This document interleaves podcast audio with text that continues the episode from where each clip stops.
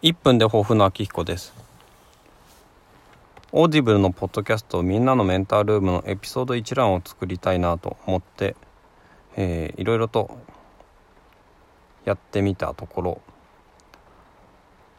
ウェブブラウザーで Audible のあのみんなのメンタルームのエピソード一覧を表示してで全てのエピソードを表示するには、まあ、次を表示する次を表示するってどんどんやっていく必要がありました。でそれ全部やった後にウェブページを全て選択して Google のスプレッドシートに貼り付けをする。というところまで来ました。でそれであとはあのエピソードタイトルとそのエピソードの、えー、トーク内容